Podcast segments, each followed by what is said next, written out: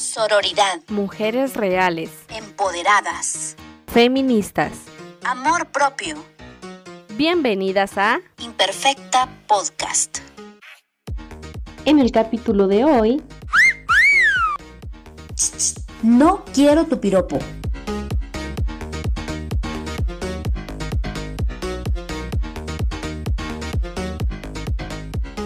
Hola, somos Elsa y Francelia y en el capítulo de hoy hablaremos del acoso callejero. Creo que todas las mujeres, o al menos la gran mayoría, y muchas veces, sin importar la edad, lo hemos sufrido. Por ejemplo, yo cuando trabajaba en zona 10 me parqueaba muy lejos del lugar donde trabajaba. Entonces tenía algunas reglas básicas para evitar que me acosaran. Por ejemplo, nunca iba con vestido y siempre con tenis por si me tocaba correr. Y no sé si era muy alarmista, pero también siempre iba con las llaves en mis manos pensando, bueno, si alguien se me acerca y me intenta hacer algo, le meto la llave en los ojos y salgo corriendo, al menos me da como ventaja. Y lo hacía porque realmente era algo recurrente y me pasaba cuando pasaba por una, un taller donde reparaban frenos y los trabajadores de ahí decían cosas muy sucias. Entonces un día decidí escribirles a Facebook a esta marca y les dije que sus empleados acosaban.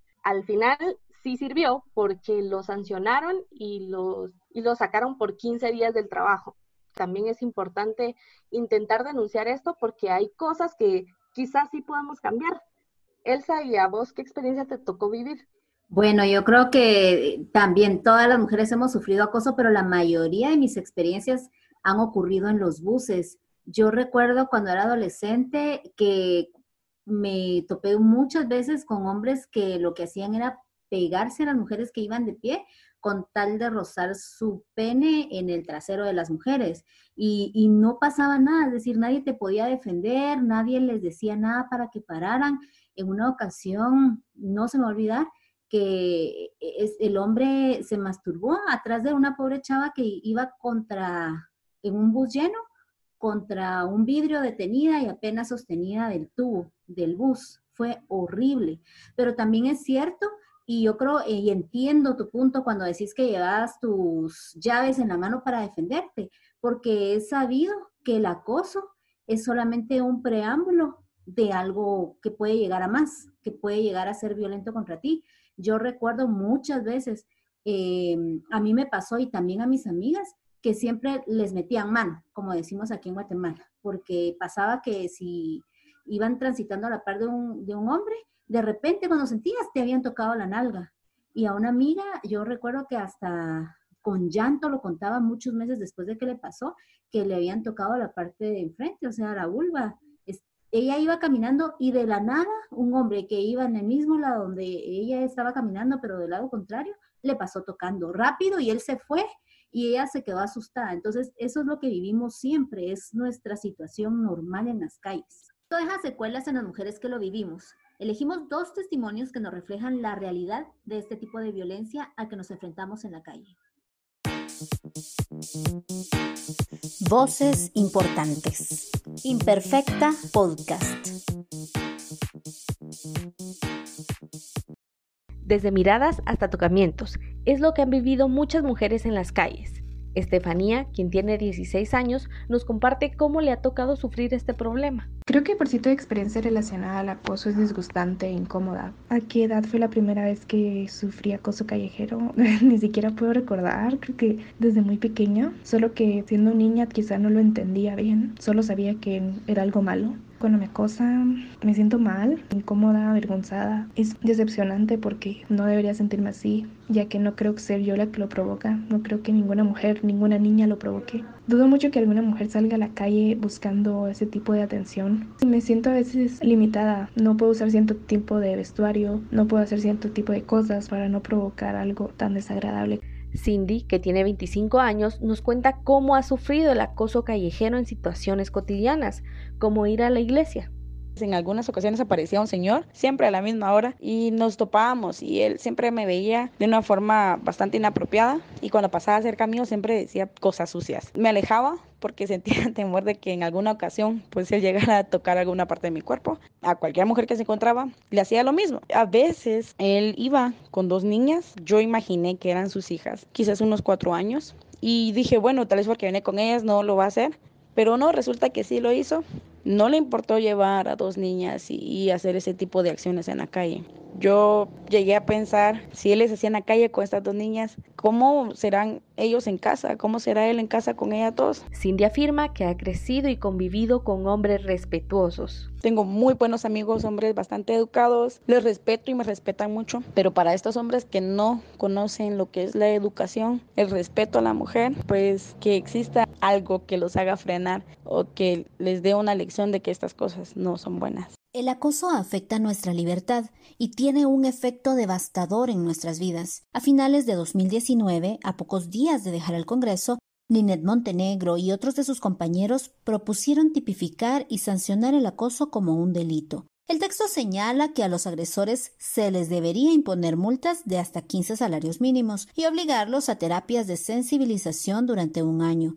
El dinero recaudado podría servir para que el Estado realice campañas para la prevención del acoso callejero a nivel nacional.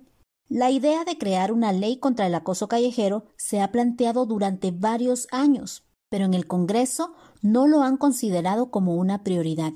Dorotea Gómez, defensora de la mujer de la Oficina del Procurador de los Derechos Humanos, considera que, al no haber diferencia entre el acoso callejero y el que ocurre en otros ámbitos, como la escuela, la universidad o el trabajo, la misma ley contra el femicidio debería ser una alternativa. Yo he tenido casos de mujeres que han sido agredidas por vecinos, por ejemplo, y me dicen que no pueden considerarlo como violencia contra la mujer porque no tienen una relación con ellos en la ley contra el femicidio y otras formas de violencia contra las mujeres habla de violencia sexual como acciones de violencia física o psicológica cuya finalidad es vulnerar la libertad e indemnidad sexual de la mujer, incluyendo la humillación sexual, la prostitución y ta, ta, ta, ¿verdad? Pero está diciendo incluyendo. Eso significa que el acoso sexual es violencia psicológica y coloca a las mujeres en una condición de humillación. Pero lo que ha pasado es que de, con la ley de femicidio, contra el femicidio, ha, yo lo que he identificado es que ha habido una interpretación muy reducida de lo que es la ley por la cultura patriarcal y machista. Aunque la ley contra el femicidio habla del delito de violencia psicológica contra la mujer, esta no se puede usar a menos que quien te agreda mantenga una relación u otro tipo de convivencia contigo. Si tu agresor es un desconocido, el acoso se tipifica como otro delito. La experiencia de impacto. Imperfecta Podcast.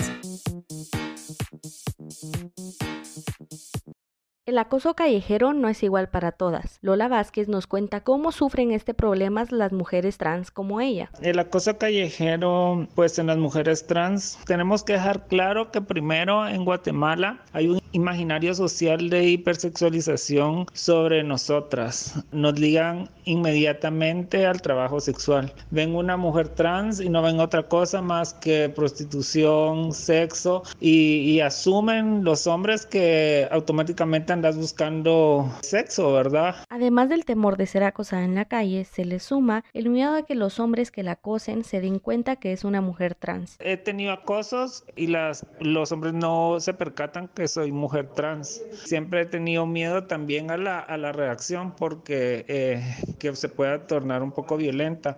Creo que también esa es una de las razones que a veces me he quedado como callada ante ante estas cosas porque me da miedo como la reacción de una agresión Vázquez explica que una parte de su vida vivió los privilegios de ser un hombre y se dio cuenta cómo se hacía más difícil a medida que avanzaba su transición. Veo claramente los privilegios que tiene un hombre, ¿verdad? Y el hecho de salir tranquilo a la calle es uno de ellos. Y te lo digo porque yo lo tenía antes. Y cuando empecé a hacer la transición, yo pude empezar a notar la preocupación de mi familia, preocupación de mis amigas, la preocupación de mi novio de que yo anduviera solo en la calle. Y mi misma preocupación a eh, a lo que me afrontaba de andar solo en la calle. Entonces eh, pude ver eh, de verdad esa inseguridad que, que, se sufre siendo mujer y la pude ver clarísima cuando hice mi transición, sobre todo cada vez que me iba feminizando más, pues como esta iba aumentando, ¿verdad? Entonces sí es, es impresionante y yo por eso siempre lo he dicho, ser mujer en, en un país en Latinoamérica pues es muy complejo, de verdad. La suma de ser mujer, ser trans y vivir en un país donde no está tipificado el acoso callejero le han llevado a vivir experiencias como la que nos comparte. Eh, me ha tocado mucho como viajo en el interior, al interior del país, el acoso en los eh, buses inclusive de empresas como el ITEGUA y ese tipo de cosas. Han habido ocasiones que en viajes nocturnos eh, me he logrado percatar que los que van a la par mía, y te lo digo los porque me ha tocado alrededor de tres o cuatro veces, me he dado cuenta que la persona se va masturbando. El acoso callejero no es normal, no hay que tolerarlo. Tenemos ejemplos de otros países que nos dicen que a través de las leyes se puede regular.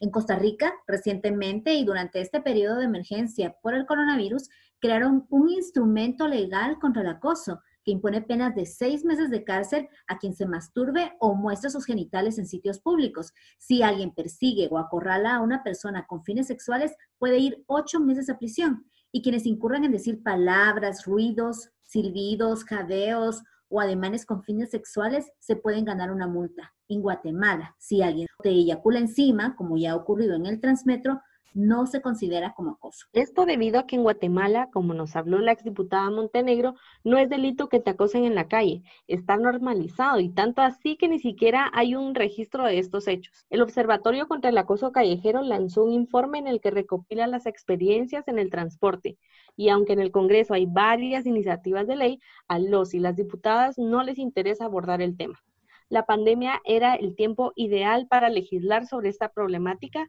para cuando volviéramos a las calles lo hiciéramos más seguras. Pero el tema es amplio y por eso la siguiente semana entrevistaremos a una abogada. Prepara tus preguntas para nuestro Instagram Live en el siguiente jueves de Imperfecta Podcast. En nuestras redes sociales te compartimos más información sobre este tema. Búscanos en Facebook como Imperfecta Podcast y no olvides poner el guion. Y en Instagram como in-perfectagt. Compártenos tus experiencias con el hashtag acoso callejero GT.